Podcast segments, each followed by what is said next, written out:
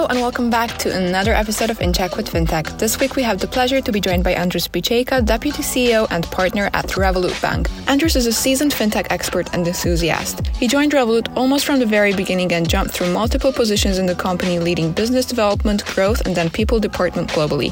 On top of his partnership at the company, as a Deputy C E O and board member of Revolut Bank, Andrius is currently also responsible for operations expansions across Europe, where the company has more than twenty-nine million customers alone.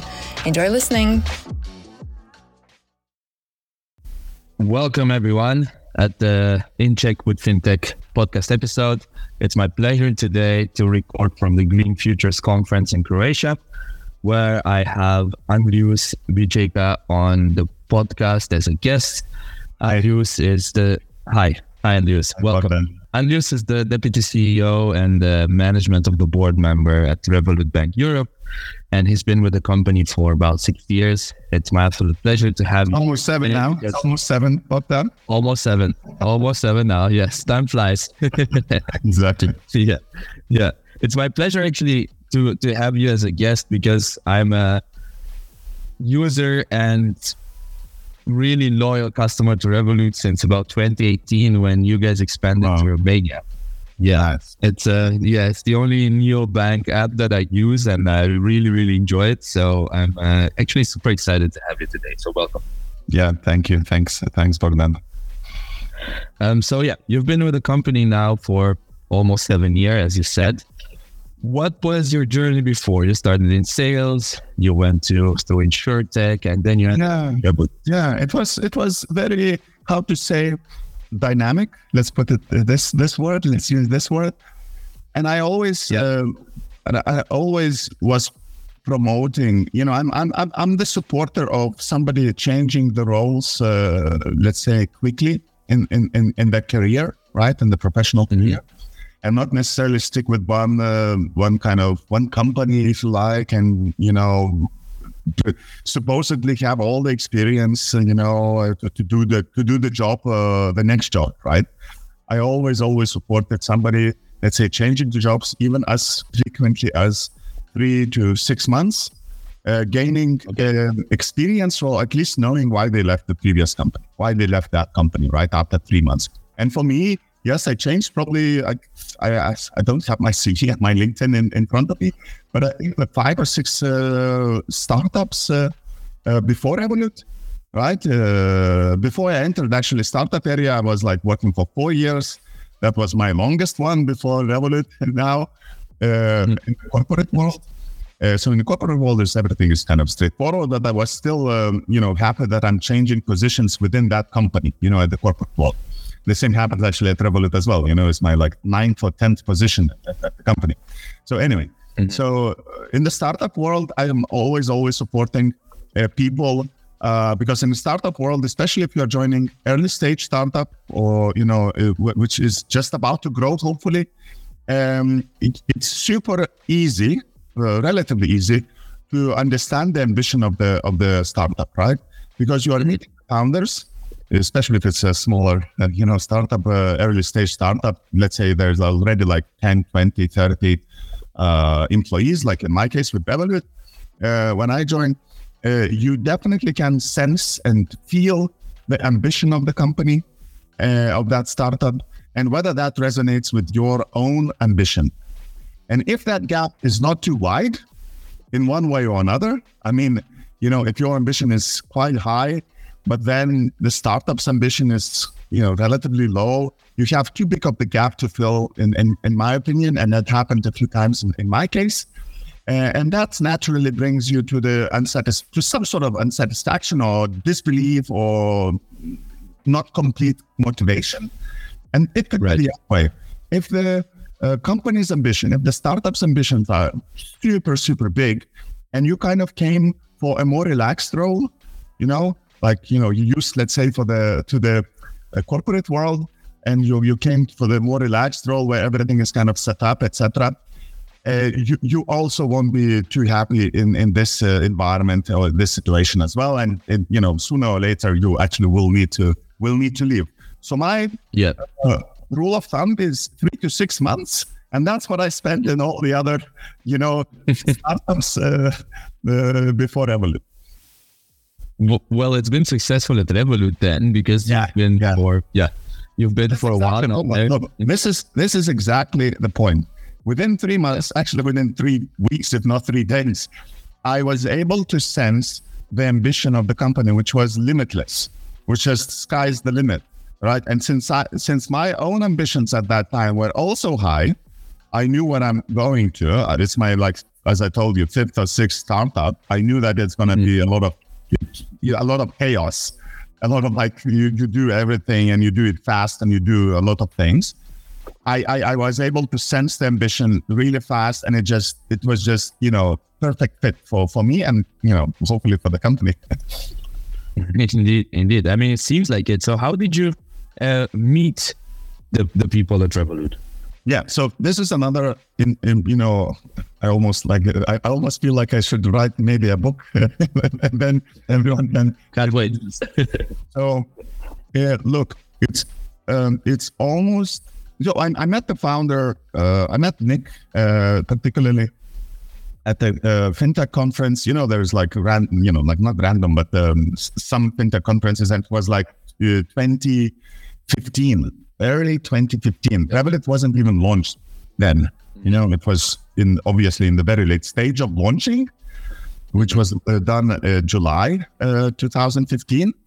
I met uh, uh, him in April. And um, so... One thing is obviously you have to show show up, right? So this networking and kind of that sort of thing is important because, as you see, you know, random bump into the person in the conference. And I was with another fintech at that time, TransferGo, um, and I was looking at that uh, prototype of the app that you know mm-hmm. uh, he, he had that, that back then, and I was uh, essentially really like uh, surprised uh, and uh, impressed by the ideas of connecting uh, e-wallet with uh, physical card, about the fast transactions, fast, fast transfers, like immediate transfers, uh, F X, uh, best F X rate, et cetera.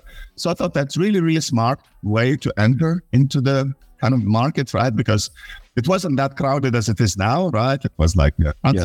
so there were some other players, you know. Um, and, but uh, so I thought that that that's really smart.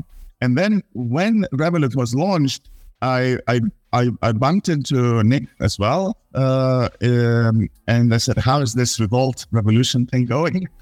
He said, "Not that, you know, I don't remember how many dozens of thousands of users uh, just after every mm-hmm. month um, uh, Revolut had, but it was already impressive, uh, uh, you know, uh, trend, impressive numbers, impressive growth, and this uh, this is everything you need. This is like the market." A product market fit is super important, especially early stage. And uh, I downloaded myself. I started using it uh, every day, you know, whether it's, you know, meeting with family, meeting with friends, uh, having lunch with friends, stag do parties, Friday evenings, you know, uh, weddings, whatever. You start promoting it everywhere you can, uh, right? And it was like late two thousand fifteen, you know. And it just spread like virus, essentially. It really, really spread, especially in Lithuania, where I'm from. And um, and Lithuania for a long, long time was number two, number three market for Revolut in the early days, right? Because a yes. lot of people just signed up and a lot of people were using um, Revolut for many kind of cases, you know, take for free, free of charge A T M withdrawals, right? Or F X, uh, although it's euro, but still F X uh, was was uh, was interesting when traveling, and uh, adding mm-hmm. down when traveling. So, and look, long story short, it was almost impossible for me not to try to work at Revolut because I love the product so much. And this is yeah. that's for the maybe for the uh, for the uh, listeners of this podcast is super important. It's almost impossible not to hire a person who has been using your product. For, and who knows probably about your product more than you do. I mean, maybe not as a founder, you know, if you're like someone, but at least, you know, in, in, in the kind of middle management, it's it's it's impossible not to hire someone. And this is one of the key elements whenever you, you kind of apply for Revolut, whenever you apply for another co- company to work for. Have you used the product inside out, especially if it's B two C product, right? Not like B two B. Uh, have you yes. inside out? It's just impossible. Let's say you want to to to uh, you know to work at Tesla. You And if you drive Tesla, every uh, I D, right? Drive Tesla every day. You don't drive like, you know, I D four, Volkswagen I D four, and you want to go for Tesla. Yeah, these things matter. These things matter. Of course, it's like, oh, it's like, you know, non-discrimination should be there, blah, blah, blah. But the thing is, if somebody applies for you and he or she used the product inside out and he or she knows how the company makes money or how to even improve, although it could be just theoretical, uh, you know, thinking how to improve the profit margins and other metrics for the company, it's impossible not to hire that person. Impossible. And that was probably the case, I hope. You know, when I we approached uh, Nick and said, okay, look, uh, let's let's uh, conquer the world together. And that's it. Amazing. Amazing. Yeah, that's a great story. And I think the story of Revolut also expanding to Romania, where I'm from and where I was mm-hmm. also uh, back then in twenty eighteen. Yes, when I, that, when I, I remember it. Using. I remember it really, really vividly, Bogdan, really vi- vividly. We hired up. Yeah, we hired the the, the the the the country manager, right? So at that time, I was already, uh, I think, head of uh, growth for Europe or head of country managers. I don't remember. Uh, and uh, we were hiring at least one person in, in, in key markets. And we knew that Romania is definitely going to be a key market for us, although in twenty eighteen, it only had like twenty-five, maybe thirty thousand users, which wasn't a lot, wasn't a lot. Mm-hmm. Uh, I think Lithuania had like one hundred, at least one hundred thousand, if not uh, one hundred fifty thousand uh, by that time, right? What, what what was the first market, by the way? You said Lithuania was second or third. What was the first? The first always was U K, right? Where where, ah, okay. where our, you know, the, the headquarters are. The second, uh, because of the of the size and maybe some are traveling between, uh, you know, all these investment bankers and, uh, you know, between London and Paris, It, mm-hmm. it was always uh, France. France. And and now, as you probably know, uh, Romania is the second uh, largest globally market. Uh, yeah. The first, the first largest in the European uh, Union, if you like, right? And yeah. it's, it's just amazing. It's one of the best, uh, you know, success stories uh, uh, for, for Revolut. So I remember vividly hiring the country manager, uh, Irina, uh, from Uber mm-hmm. at that time. And um, and yeah, and, and giving her like, you know, look, we don't have big budgets, so you know you have to like really improvise and, and, and do the best you can uh, to to grow that market. And uh, she did an amazing job. And now we have uh, Gabriela, you know, who's the, um, the the branch manager for the bank in in in, in mm-hmm. Romania. We have a, a bigger team now as well. Um, and and uh, yeah, it's growing like growing like crazy. I, I was in uh, Bucharest uh, last um, you know last month.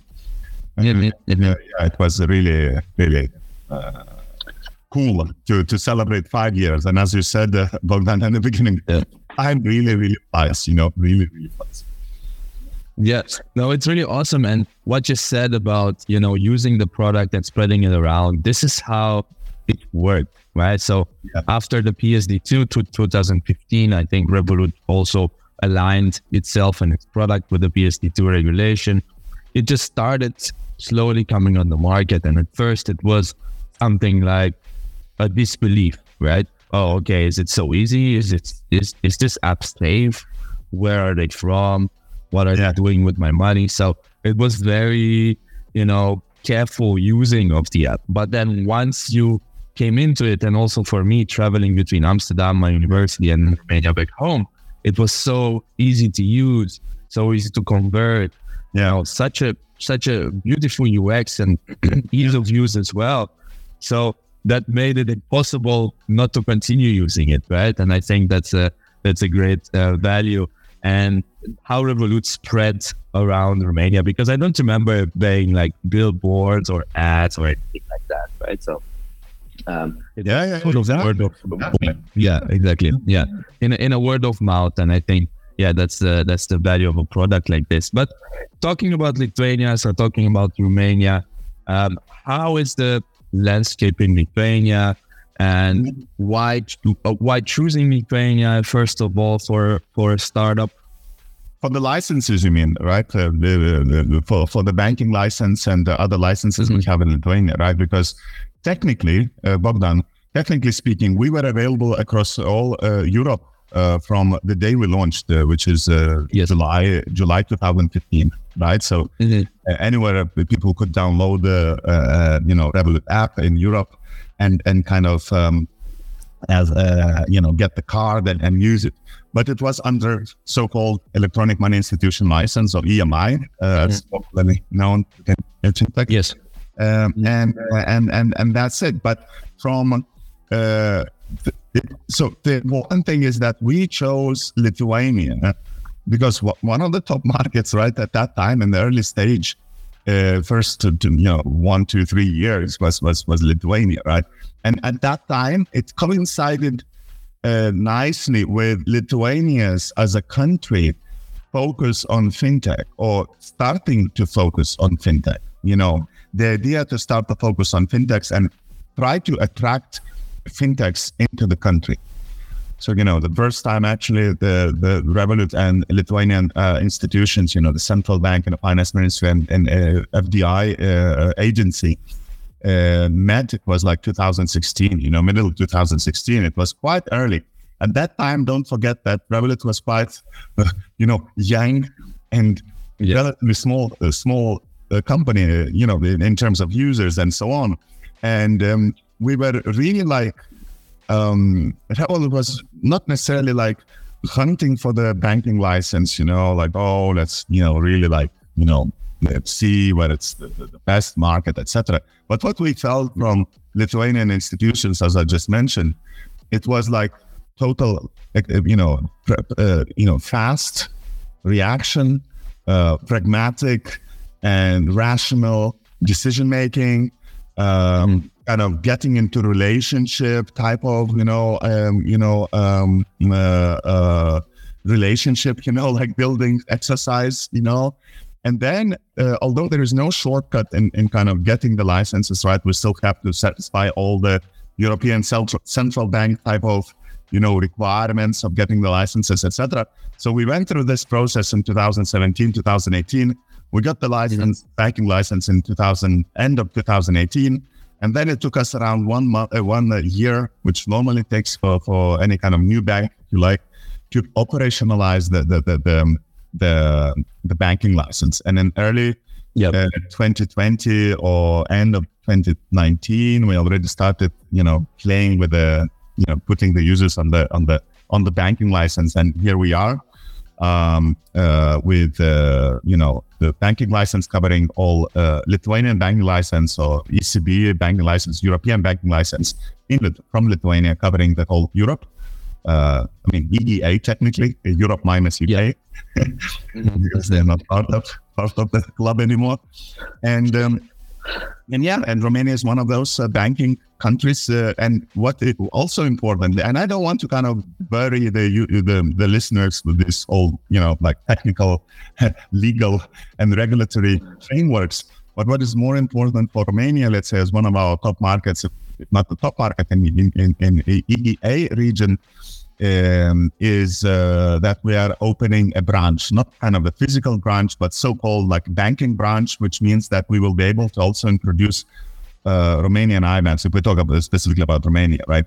Uh, Romanian mm-hmm. I B A Ns, which will allow people to get their salaries into their uh, Revolut accounts much easier and do a lot of other transactions and, and, and be protected from the uh, consumer protection uh, point of view and from the central bank uh, uh, protection point of view. So this is a key element for us to launch the Romanian uh, branch, banking branch. Yes. Although it's a bra- it's a bank services in Romania now, but it's going to be even deeper banking services in Romania, allowing us to to, to do a lot of like more products and, and more protections for the Romanian customers.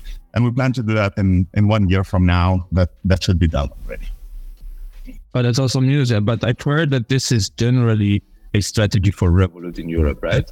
Yeah, yeah, yeah, yeah. Yeah, but, but Romania is definitely, you know, it, it's, it's you know, it's, it's we're not going to cover all Europe with that branching strategy at, at the moment, right? We have to select mm-hmm. the, let's say, top uh, ten uh, or so markets, and obviously Romania is one of them. Awesome. Yeah, I think there's about two million customers in Romania now. Oh, it's almost like three million.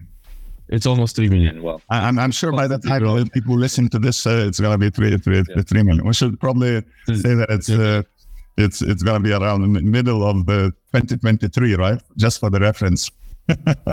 Yes, exactly, exactly. Yeah, yeah. So so it's uh, it's around July. It's that it's, it's three million. It's three million in Romania. It's three million. Okay, so there's three million in Romania for sure.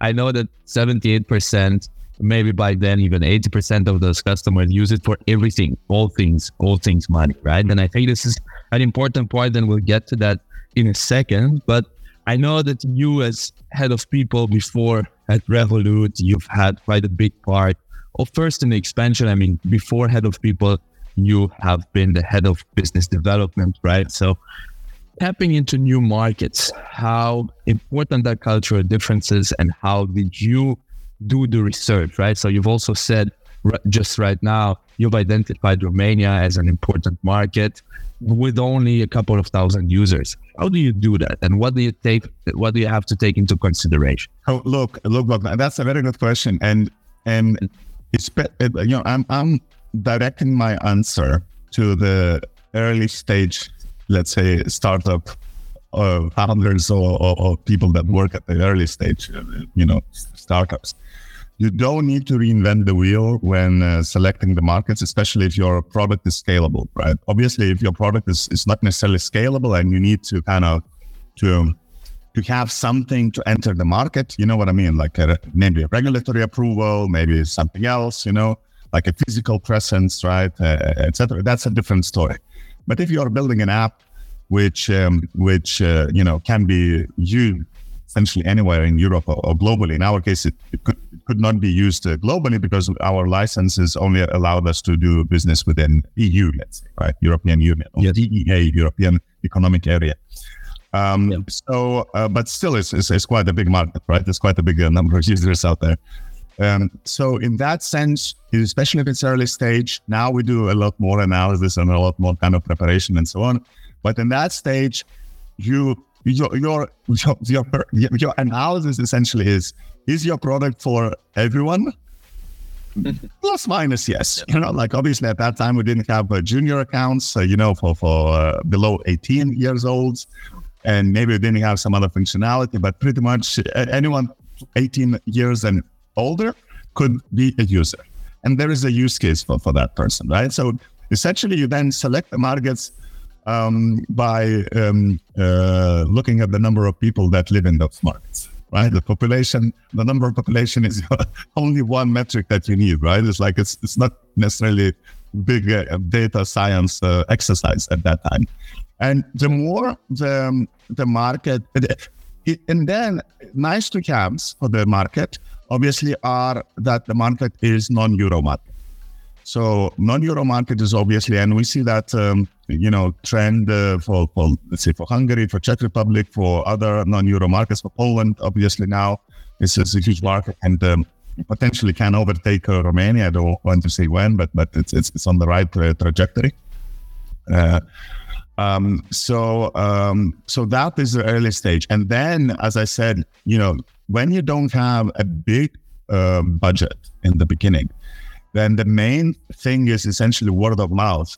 You ideally want to hire people that are so resourceful, people on the ground, obviously, because, you know, you, you cannot n- make partnerships or some sort of promotions or even your own word of mouth if you're not on the market and you want to, to, to, to, to, to you know, to enter Romania. You know, we, we, we could maybe try to enter Romania from hiring a person in Poland, but it, it would have been like three times more difficult, if not ten times more difficult, right, to, to start promoting things in, in Romania. So you hire a resourceful person, and you, you uh, like country manager uh, for that market who uh, knows uh, a lot of, uh, you know, uh, people, um, not necessarily as the influencer himself or herself, right? Because maybe they will they don't want to have a full-time job. You know what I mean? Indeed. But, yeah, but, but even even specifically, if you look for some uh, experiences in, in running other uh, high-growth, uh, you know, uh, you know, startups or uh, tech companies like you know, Ubers and uh, you know, Bolts and and similar, you get the point, right? It's already yeah. helps. It, it, it would take a lot of boxes already for you to enter to enter that market, and then it's just a matter of execution. As another thing, another golden rule, if you like, or rule of thumb, mm-hmm.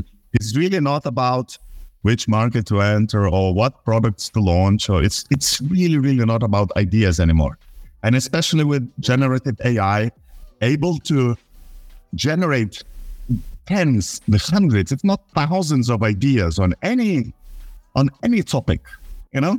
Try to ask ChatGPT, uh, you know, get, tell me ten best niche ideas for fintech, you know, in Romania. You know? And and it yes. will tell you ten. If you want one hundred, it will tell one hundred. So it's not about ideas. That it, what, it was never about ideas. It was never about ideas. It's all about execution, right? It's, I know it's boring. I know a lot of listeners will say, oh my God, you know, I I, I heard that, you know, one hundred times, but that it would not be, Uh, uh, you know, as as true as as it really gets. It's all about execution, and um, and you you could easily have put, maybe if we have put another person, not let's say Irina back then, right, the first employee in Romania on the ground, uh, early twenty eighteen, maybe it would have turned um, uh, much much worse, and Romania would have been like, you know. Uh, you know, top five market, right? Uh, so it's it's super important. Execution is everything, both on the product, and then it comes to people, you know, people pushing the product or whatever, whatever we do, right? Take whatever role in the company, we really, really strive for execution, for solving problems. And this is how we recruit people, how we, you know, let people go if they're not executing. And this, this is our D N A essentially. Right. So when you mean when you mean execution, what exactly you mean? So is it also reliability of product or executing on a plan? Um, yeah, out steps and then on, just the plan. Mm-hmm. It just depends. It just depends, Bogdan. But but but but, but mm-hmm. what you know, execution has to be everywhere, right? It doesn't matter what right. you, where you are in, you know, whether you are in customer support or in, in growth or in marketing or software development or, or whatever, whatever you do. Even if you are like a, you know, high high flying executive, you know, at, at the most Um, hands-on person at Revolut is still Nick himself. Mm-hmm. Still hands-on, still executing things, still kind of uh, inputting in lots of areas. You know, although the company is seven thousand people low, it's still like that. You know, I'm pretty sure the same is probably still even with Elon Musk at some at some level, right? He's also kind of right. telling about, about being like quite, quite hands-on. So this hands-on approach and being um, able to execute no matter which level of, you know, management are, um, yes, it is crucial. And coming back to my story about uh, being able to execute in, in Romania with, with the limited or no uh, marketing budget. So it's really like, yes. you know, starting to be creative with yourself, you know, okay, sh- can I maybe put a, a partnership with the same company, as I mentioned, Bolt, for example, where Bolt users would get, and we would start maybe with simple email marketing back then, right? Where yeah. Bolt users would get uh, free, uh, you know, card delivery or three months uh, premium for free, and our users would get an email with um, with uh, a free uh, Bolt ride, you know, or some yes. discount on Bolt, you know, doing something like that. Being on the papers, that's another kind of free. Don't forget, you know, be on the paper if you're not, uh, you know, sponsoring uh, an article, right? It's normally free, right? So being on the paper, telling the audience, telling the country essentially that there are better alternatives. There are better, how to say, choices for people, especially vulnerable people, the, the ones that, you know, are maybe overpaying for their financial, you know, services. There are other options right. out there, you know, and so on and so forth, you know, so this execution is, is being hands-on and being able to drive whatever you need to drive. And as I told you, it's, whether it's growth, whether it's customer support, whether it's anything. For for like a coffee shop, is the barista really driving that? You know, I, I'm amazed. Look, hold on. I need to tell this. Yeah. I'm amazed how bad, and maybe in America, they are already like um, uh, light years ahead when it comes to customer service, et cetera. But I'm still amazed how often it still gets either at the coffee shop, either at the restaurant, where it's like people, waiters, baristas, are not pushing themselves, not executing, not even mm-hmm. not at the top level, at, at at least like average level. And imagine when you're executing, putting yourself at, you know, doing the best you can in your particular role. The sky is the limit. You know, some people will notice you, some colleagues will notice you, some customers will notice. Maybe some customer will tell the manager or supervisor or maybe the regional, maybe they know the owner of that place, you know. they will tell that this person is amazing. He's, he was like, oh, she was like amazing. It's the trampoline to career, to perform, to, you know, maybe becoming, you know, really high manager for that company, maybe another company, et cetera, et cetera. I'm amazed how it's not even happening, and execution is not considered as, as the must for anybody. You know, it, it has to be a must for anybody who's working at the, at the uh, higher the job, right? Maybe it's, if it's, yeah, no company or whatever, you can do whatever you want, right? It's your money, you're wasting your money. But when you do something for, for somebody, Uh, and you want to, to grow professionally and, uh, you know, personally even, you just yeah. put your best, you execute. It just has to be mantra, everyday mantra. Paris Retail Week, the leading omnichannel trade event, is coming up from September nineteenth to twenty-first. The event brings together major brands, retailers, and solution suppliers in an increasingly experiential format. For the past nine years, Paris Retail Week has helped retail professionals decipher the latest trends in order to plan ahead in finding the right partners and solution providers. Grab your tickets today by visiting paris retail week dot com, and don't miss the leading event for omnichannel commerce professionals. So my question is more related to hypergrowth. So this is a high growth or hypergrowth startup for the last, yeah, almost a decade now. Um, and you've been part of it in the leadership since the Yeah, since since almost the beginning. So how do you manage a high growth team, and what are the challenges generally for a high growth startup? Yeah, look, the high growth startup, it it, it, it almost like is coded in itself, right? So high growth startup has high velocity, high dynamics in almost every kind of internal and external. It's not only external dynamics, right? It's not only the number of users and, and you know, number of licenses you get, and, you know, number of, you know, business users you sign up. It's also internal dynamics, right? And internal dynamics is that you're always like, um, you know, um, uh, adjusting and calibrating the, the, the proper model, right? Like the management model. Why do we do like the matrix uh, management, right? With line manager, uh, functional manager, do we do that? Do we do that? Who's reporting to, to, to where? What are the, you know, is it more centralized? Is it decentralized, et cetera? So the key element everywhere in these types of decisions is to collect the data and adjust the decision, right? Be flexible with, with, with that.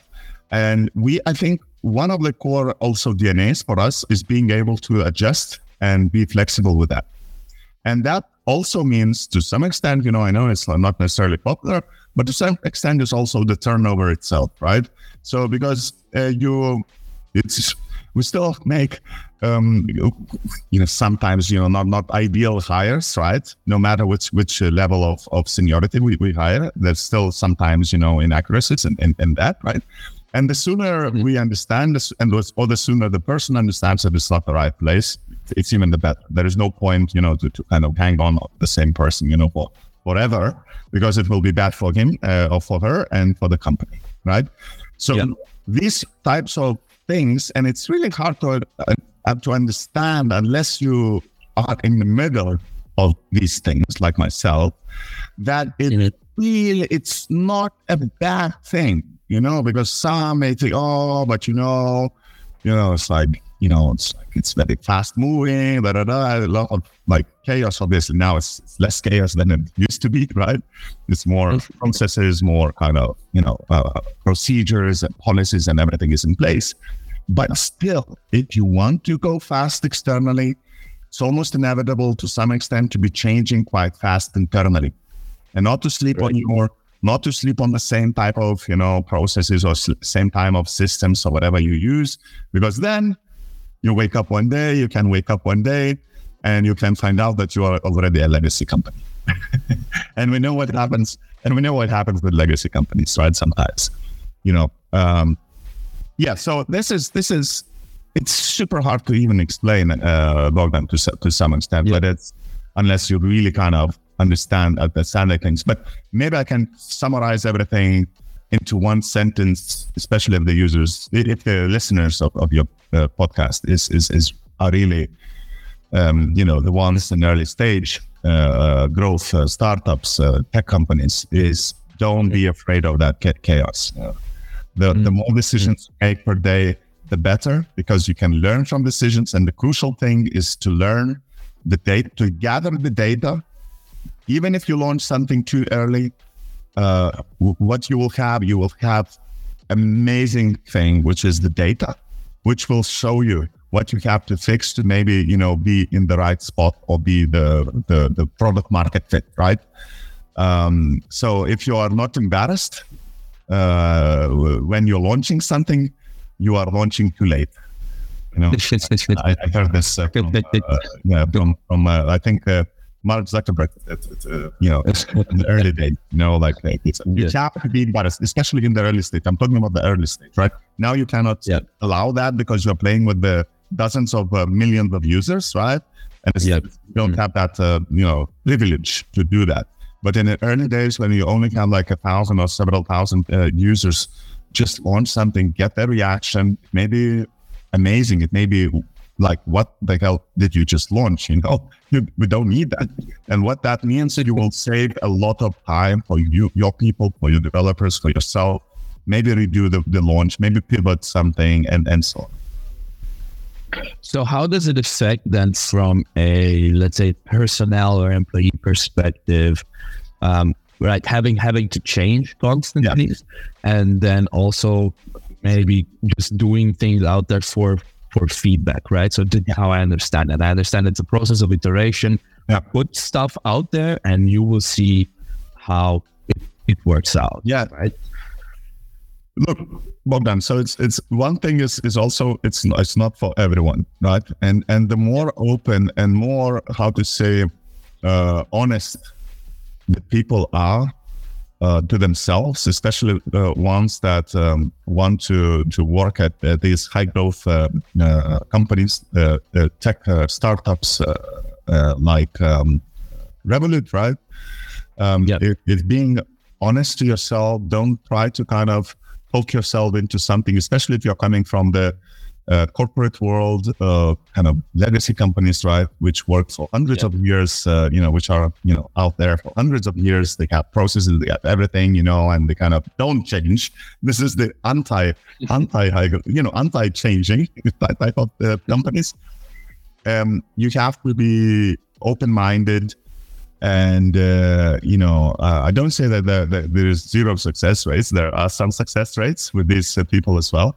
But the only success rates, let's say that um, there are, uh, there are in the cases where people joining uh, from these environments into high growth environment, high high pace environment, are the ones which yes. have very, uh, which which approach with a very open mind. You know, uh, what that means is really simple. Uh, mm-hmm. You have to manage your expectations wow, properly, and that means that your expectations should be adjusted in the following way. You should be able, you should be ready to see things which are world class uh, in one minute, right? And maybe just after that thing, seeing amazing things, maybe an amazing process, maybe another, you know, um, procedure or, or something, you know, like, oh my God, I haven't seen anything like that in my entire career, right? And I am like ten years in this field, you know? But then also not to devastate you or not to be super unmotivated if you see something which is like total crap or like it could be also improved, you know, uh, drastically the next minute. You know what I mean? So, so yeah. this is the reason we hired you in many cases to fix and improve that side. So we can all get into the totally amazing expectations, uh, you know, no matter wh- what you touch internally, no matter what you do internally. You get the point? So it's there's chances yep. your success at those high growth companies like Revel is, is really to have your oh, open-mindedness ready for anything and not be devastated by seeing something bad or not be too excited to seeing something super cool, right? It has to be super wide. The expectation layer, uh, you know, spectrum has to be quite wide, you know, and that increases your chances by, I don't know, I don't want to speculate, but by, by, by fifty percent, even not, if not one hundred percent of survival, so it's, you know, succeeding in, in, in those, in those uh, environments. Um, right. And so, now we're at the Green Futures Conference. Um, we will be hearing and speaking a lot about green tech and sustainability and so on. How do you see sustainability in the fintech center, and how do you see Revolut approaching this topic? Yeah. So I'm not going to get into the nitty gritty and all the details, you know, and, and I know we are running a bit longer than expected, but, um, but uh, look, the key element there when it comes to sustainability, uh, from the neobank perspective or from the very kind of digital bank perspective as, as we are uh, at Revolut, is the following. It's exactly the thing which is, which, which tells that you are doing things digitally. Right. That means you don't need to go on a physical, on your f- foot, right? You know, don't need to drive to the branch, to the physical branch, right? To do some sort of operation or some sort of, you know, checking your documents or whatever. You can m- m- move that to, to that higher level, right? Then what it means for the, for the businesses, for example, it's, it's kind of transition to the e-commerce where again, you're saving a lot of space, you know, either in central parts of the cities or outskirts or whatever, and not necessarily uh, asking people to drive to your location to buy some things, right? And then all this e-commerce type of uh, products that we are, you know, uh, introducing, you know, Pay with Revolut and, and and and many others, you know, for digital type, for businesses, right? Doing business, uh, doing business digitally, uh, another layer. Then of course, getting rid of the cards, you know, and kind of allowing people, Uh, businesses to accept, you know, contactless uh, uh, payments, uh, you know, uh, and, and, and, and, and so on. So for me, it's all this movement to cashless society. I know it's not, mm. we're not done yet, you know, uh, neither in Romania nor other markets, you know, even if it's very developed markets, very, let, let's, let's take a look, let, let's say Germany, right? It's, it's still quite cash. Cash heavy. Very much. Yeah. Oh, yeah, cash heavy environment. So it's still a lot of things to do, uh, a lot of trust to be gained by by by customers, by users of non-cash uh, non-cash uh, elements. But for me to really s- summarize all of that is to push all these elements that I just told you on the product, both on retail product and business product. And in general, the philosophy of the company to get into that cashless society, which is in itself produces a lot of like it's it's it's let's not say that it's unsustainable, but to some extent it's unsustainable, right? We we we couldn't we couldn't print unlimited. We we could print, but don't no one wants to print unlimited, you know, coins and and and and, and you know notes, you know, and and the markets. Right. But in general, all these solutions and and and enabling businesses to to thrive in this digital and customers to thrive in this digital market. This is our philosophy, and that in itself will bring us to whatever the sustainability goals we set up or the, the countries set up or, or the group of the world set, set, sets up. Andrius, we're approaching the end, uh, and I feel like we could definitely spend another hour talking about all the ins and outs and going into the nitty gritty here and there. But unfortunately, our time is our time is done for now. So before we go, I just want to ask you, what is next for Revolut? What is next for you? Do you have any teasers for us and for our listeners? Yeah, look, it's it's it's so many things that we will it, it will come, right? And I don't want to spoil. Uh, I learned uh, a lot, but a lot of focus is really on on on trading because we also want to give those trading tools and uh, the tools to to increase to make the most out of people's money, you know, of the customers' money as possible. Um, so then uh, uh, some, uh, you know, uh, enrichment of uh, experiences uh, when they travel. So we want to plug in those as well, you know, so we can tap into local guides and local kind of, uh, you know, entertainment elements, not only booking the, your, your holiday or, or travel uh, as well. Um, you know, credit is, is going to be pushed uh, for a, a lot, you know, whether it's credit cards or whether it's uh, personal loans. Uh, yeah, mortgages will come at some point. Insurance, whether it's, you know, car insurance, some sort of medical insurance will also come sooner or later. So it's almost like anything you can think of in terms of money or neighboring, neighboring, you know, um, uh, features or, or, yeah, or services, we will have it sooner or later. Well, looking forward. Thanks. Thanks. God, God, wait. Andrius, thank you so much. Um, yeah, we will continue with the Green Treasures Conference. Um, please yeah. make sure to check it out on our socials. Andrius, thank you again so much. And uh, I hope we'll do this again in the future. Bye. Bye-bye. Thank you for tuning in to this week's episode of In Check with FinTech. If you enjoyed this episode, hit the like button and leave us a comment below. We'll be having more industry leaders soon, so don't forget to subscribe as well in order to keep updated with the latest episodes of our podcast.